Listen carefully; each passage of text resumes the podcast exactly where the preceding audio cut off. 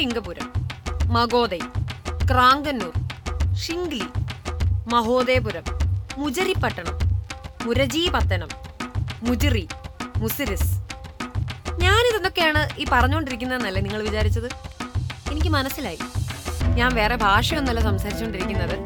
രണ്ടായിരത്തി അഞ്ഞൂറ് വർഷങ്ങൾക്ക് മുൻപ് കേരളത്തിൽ നിലനിന്നിരുന്ന അതീവ സമ്പന്നമായ ഒരു തുറമുഖ സംസ്കാരത്തിന്റെ പഴയകാല പേരുകളെന്ന് ചരിത്രം പറയുന്ന പേരുകളുടെ ലിസ്റ്റാണ് ഇപ്പൊ ഞാൻ നിങ്ങളോട് അങ്ങോട്ട് പറഞ്ഞത്. ഇന്നത്തെ തൃശൂർ ജില്ലയുടെ തെക്കു പടിഞ്ഞാറൻ അതിർത്തിയിലുള്ള വളരെ പുരാതനമായൊരു പട്ടണമാണ് അതെ കൊടുങ്ങല്ലൂരിനെ കുറിച്ചാണ് ഇന്ന് നമ്മൾ ഊരും പേരും എന്ന ഏഷ്യാവിൽ മലയാളത്തിന്റെ പോഡ്കാസ്റ്റിലൂടെ അറിയാൻ പോകുന്നത്. ഞാൻ ആര്യ ശങ്കർ. നിങ്ങൾ കേട്ടുകൊണ്ടിരിക്കുന്നത് ഊരും പേരും. ഊരും പേരും എന്ന ഈ പോഡ്കാസ്റ്റിൽ നമ്മൾ പല സ്ഥലങ്ങളുടെ പേര് ഇതിനു മുമ്പ് ചർച്ച ചെയ്തിട്ടുണ്ടെങ്കിലും ഇത് ഇത്രയധികം പേരുകൾ ഉണ്ടായിരുന്ന ഒരു സ്ഥലത്തെ നമ്മൾ വിഷയമാക്കുന്നത്. പൗരാണിക കാലത്ത് ലോകത്തെ തന്നെ ഏറ്റവും വലിയ വാണിജ്യ തുറമുഖമെന്ന് പറയപ്പെടുന്ന സ്ഥലമാണ് സിരിസ് അതായത് ഇന്നത്തെ ഈ കൊടുങ്ങല്ലൂർ റോമക്കാർ യവനക്കാർ തുടങ്ങിയവർ ആദ്യമായി തെക്കൻ ഏഷ്യൻ ഭൂഖണ്ഡവുമായി കച്ചവടം സ്ഥാപിച്ചത് മുസിരിസുമായിട്ടാണെന്നാണ് കരുതപ്പെടുന്നത്. കൊടുങ്ങല്ലൂർ എന്ന സ്ഥലത്തിന്റെ പേരുകളുടെ ചരിത്രത്തെക്കുറിച്ച് ഇന്ന് നമുക്ക് പറഞ്ഞു തരാൻ പോകുന്നത് എഴുത്തുകാരനും കവിയും ജീവചരിത്രകാരനുമായ ബക്കർ മേത്തലയാണ്. കൊടും എന്നുള്ളതിനെ സംബന്ധിച്ച് ഓക്കെ അത് വളരെ ക്ലിയറാണ് കൊടു കൊടും എന്നുള്ളത്. പക്ഷെ തുടർന്ന് വരുന്ന പദത്തെ സംബന്ധിച്ച് അതിനെ വ്യാഖ്യാനിക്കുന്നതിനെ സംബന്ധിച്ചാണ് വളരെയധികം വ്യത്യസ്തങ്ങളായ അഭിപ്രായങ്ങൾ ചരിത്രകാരന്മാർക്ക് ഇടയിലുണ്ട്. ഇപ്പോൾ സാധാരണ നാട്ടിൽ പറഞ്ഞേക്കുന്ന ഒരു രീതി അനുസരിച്ച് കൊടും കൊലയൂർ. അത് കൊടുങ്കൊലയൂർ ലോപിച്ചാണ് കൊടുങ്ങല്ലൂർ ഉണ്ടായതെന്ന് ചിലപ്പോൾ നിങ്ങൾ കേട്ട് അല്ലേ? പലപ്പോഴും അത് എങ്ങനെയാണ് അത് വ്യാഖ്യാനിക്കുന്നത്? കൊടും കൊല എന്നുള്ളത് രണ്ട് അർത്ഥത്തിലാണ് വന്നതെന്ന് പറയുന്നു. ഒന്ന് ഭരണിയോടനുബന്ധിച്ച് അവിടെ നടന്നിരുന്ന കോഴിവെട്ട്. അതിനെ ചിലർ കൊടുങ്കുല കൊലയായി വ്യാഖ്യാനിച്ചിട്ടാണ് കൊടുങ്കൊലയൂർ എന്ന് ആക്കി തീർക്കുന്നത്. കൊടുങ്കൊലയുടെ നാട്. അതല്ല വേറെ ചിലർ പറയുന്ന ഒരു കാര്യമുണ്ട്. അത് കൊടുങ്ങല്ലൂർ ഒരു കാലത്ത് ബുദ്ധവിഹാരം ധാരാളം ഉണ്ടായിരുന്ന സ്ഥലമാണ്. ആ ബുദ്ധവിഹാരങ്ങൾ ധാരാളമുണ്ടായി ബുദ്ധമതം വലിയ ആധിപത്യം നേടി. അങ്ങനെയുള്ള സന്ദർഭത്തിൽ ബുദ്ധമതക്കാരെ ഇവിടെ നിന്ന് ഓടിക്കുന്നതിന് വേണ്ടി അവരെ വാഗ്വാദത്തിന് അവരെ സംവാദത്തിന് വെല്ലുവിളിക്കുകയും എതിരാളികൾ ആ സംവാദത്തിൽ വിജയിക്കുകയും ചെയ്തു. അങ്ങനെ അതിലുണ്ടായ ഒരു കണ്ടീഷൻ പറയുന്നത് സംവാദത്തിൽ പരാജയപ്പെട്ടു കഴിഞ്ഞാൽ ബുദ്ധമതക്കാരെ നാവറക്കും എന്നാണ്. അങ്ങനെ നാവറത്തു. അങ്ങനെ ഭീതിതമായ അന്തരീക്ഷം സൃഷ്ടിച്ചു. ബാക്കിയുള്ളവർ കൂടെ ഇവിടെ കൂട്ടപാലായനം ചെയ്തു എന്നൊരു കഥ പ്രചുര പ്രചാരത്തിലുണ്ട് പക്ഷേ ഇതിനൊന്നും ചരിത്രപരമായ അടിത്തറയില്ല. അപ്പോൾ ഇനി വേറെ ചില പറയുന്നത് കൊടുങ്കാളിയൂർ കൊടുങ്കാളി എന്ന് പറഞ്ഞാൽ കൊടുങ്ങല്ലൂർ ഭഗവതിയാണ് ഇവിടെ ഉദ്ദേശിക്കുന്നത്. കൊടുങ്കാളിയുടെ നാടാണ് പിന്നീട് ലോപിച്ച് കൊടും കൊടുങ്ങല്ലൂരായതെന്ന്. വേറെ ഒരു നിഷ്പത്തി പറയുന്നത് കൊടും കോളിയൂർ. കോളിയൂർ എന്ന് പറഞ്ഞ കൊടും കോളി. കോളി എന്ന് പറഞ്ഞ ധർമ്മം എന്നൊരർത്ഥമുണ്ട്. അത് ലോപിച്ചാകാമെന്ന് ചില ചരിത്രകാരന്മാരും ഭാഷാവിശാരദന്മാരും ഒക്കെ അഭിപ്രായപ്പെട്ടിട്ടുണ്ട്. ഇതെല്ലാം ചില അഭിപ്രായങ്ങളാണ്. അതല്ല കൊടും കോവിലൂർ. എന്നൊരു പേര്. കൊടുങ്ങല്ലൂർ ദേവി ഇരിക്കുന്ന സ്ഥലം കൊടും കോവിൽ. അത് ലോപിച്ചാണ് കൊടുങ്ങല്ലൂർ ഉണ്ടായതെന്ന് മറ്റൊരു അഭിപ്രായമുണ്ട്. ഇങ്ങനെ ഈ വ്യത്യസ്തങ്ങളായ അഭിപ്രായങ്ങൾക്കൊന്നും തന്നെ ചരിത്രപരമായ പിന്തുണയില്ല. പിന്നെ കുറെ കൂടെ ഞാനിപ്പോൾ തന്നെ ഡോക്ടർ നടുവട്ടം ഗോപാലകൃഷ്ണൻ സാറുമായി ഈ വിഷയത്തിൽ സംസാരിക്കുകയുണ്ടായി. അദ്ദേഹം ഈ വിഷയത്തിൽ അല്പമൊക്കെ ഗവേഷണം നടത്തിയിട്ടുള്ള ആളാണ്. അപ്പൊ അദ്ദേഹത്തിന്റെ അഭിപ്രായം മുമ്പ് അദ്ദേഹം രേഖപ്പെടുത്തിയ അഭിപ്രായങ്ങൾ തന്നെ നിരാകരിച്ചുകൊണ്ട് ഇപ്പോൾ പറഞ്ഞത് കൊടുങ്ങല്ലൂർ എന്നതിന്റെ ആ പേരുണ്ടായത് കുറെ കൂടെ ഭാഷാപരമായ കൃത്യതയോടെ നോക്കുകയാണെങ്കിൽ അതെന്താ? കൊല്ല എന്ന് പറഞ്ഞാൽ പ്രളയത്തിന് ശേഷം രൂപപ്പെടുന്ന ഈ എക്കലും മണ്ണും ഒക്കെ അങ്ങ് രൂപപ്പെട്ട് ചില സ്ഥലങ്ങളുണ്ടാവും. ഇതിനെയാണ് കൊല്ല എന്ന് പറയുന്നത്.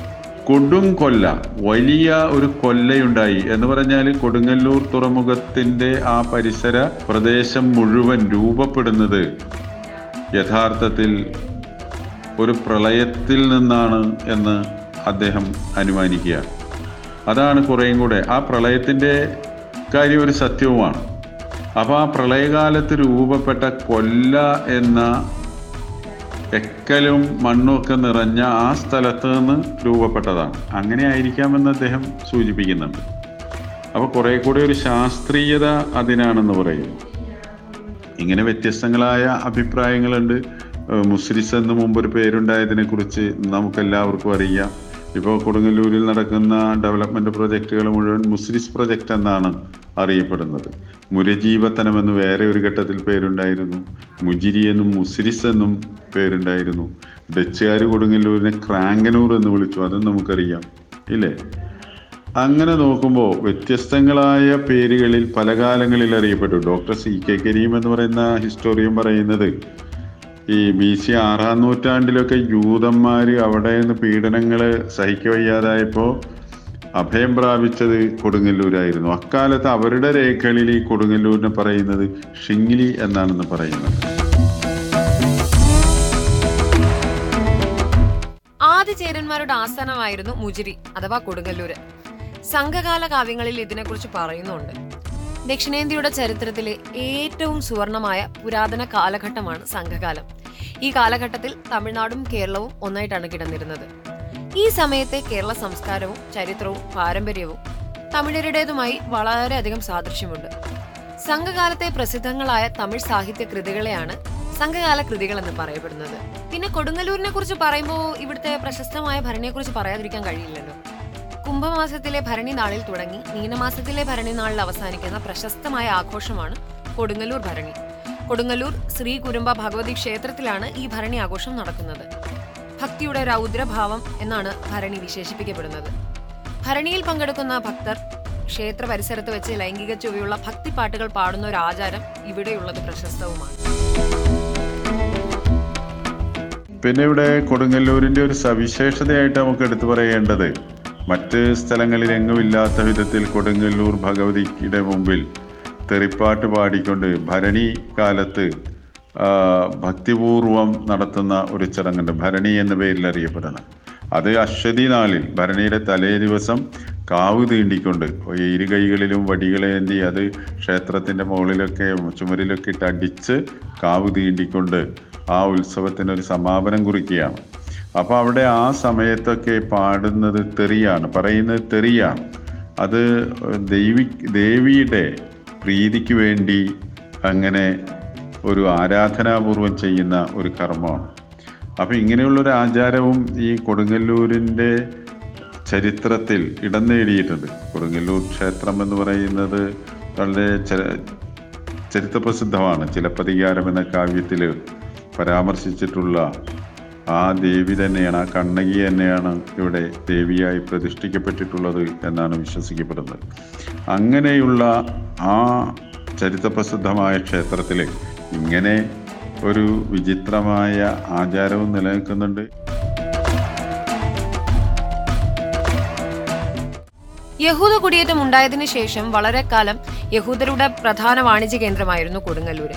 കൊടുങ്ങല്ലൂരിന്റെ അടുത്തുള്ള മാളയിൽ യഹൂദരുടെ കുടിയിരുപ്പ് കേന്ദ്രങ്ങൾ ഉണ്ടായിരുന്നു. ക്രിസ്തീയ ചരിത്രത്തിൽ പ്രമുഖ സ്ഥാനമുള്ള ഉദയംപേരൂർ സുന്നഹദോസ് നടന്നത് കൊടുങ്ങല്ലൂരിന് തെക്കാണ്.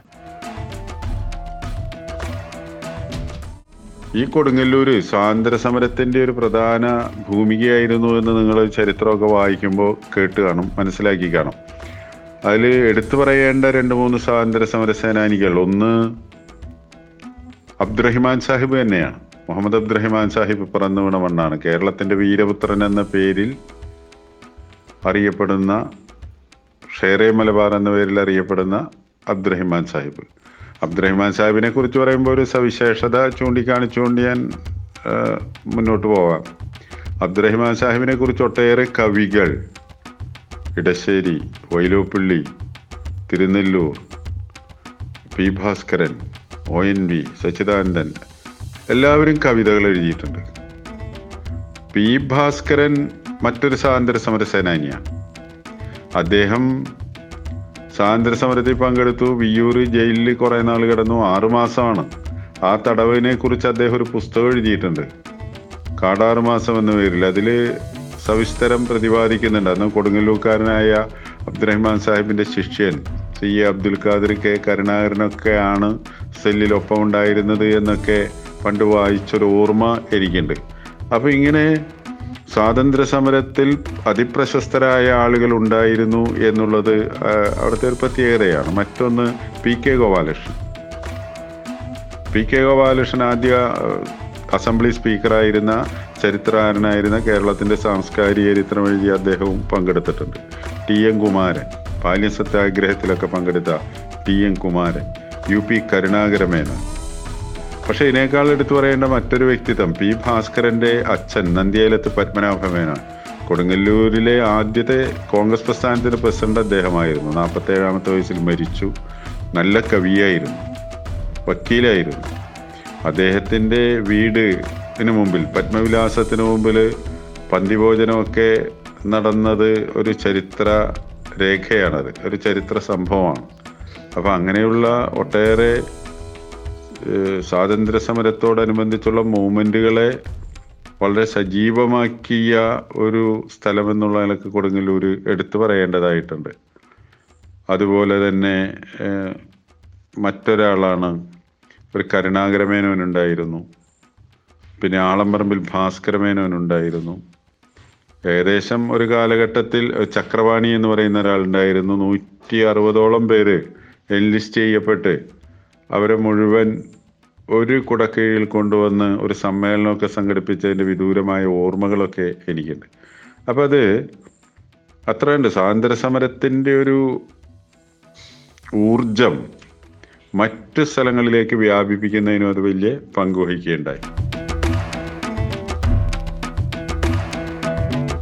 വളരെ പണ്ടുകാലം മുതൽ തന്നെ പ്രധാനപ്പെട്ട ഒരു വാണിജ്യ കേന്ദ്രമായിരുന്നല്ലോ മുസിരിസ്. ലോകത്തിലെ എല്ലാ രാജ്യങ്ങളിൽ നിന്നുള്ള കപ്പലുകൾ ഇവിടെ വന്നിരുന്നു എന്ന് പല ചരിത്ര ഗ്രന്ഥങ്ങളിലും എഴുതപ്പെട്ടിട്ടുണ്ട്. ഇന്ത്യയിലെ ആദ്യത്തെ മുസ്ലിം പള്ളിയായ ചേരമാൻ ജുമാ മസ്ജിദ് കൊടുങ്ങല്ലൂരിലാണ് ഉള്ളത് ജൂത ക്രൈസ്തവ ഇസ്ലാം മതക്കാരുടെ ആദ്യത്തെ സങ്കേതങ്ങളും ദേവാലയങ്ങളും ഇവിടെയാണ് സ്ഥാപിതമായത്. ഒരുപാട് ചരിത്രമുറങ്ങുന്ന മണ്ണാണ് കൊടുങ്ങല്ലൂരിന്റെത്.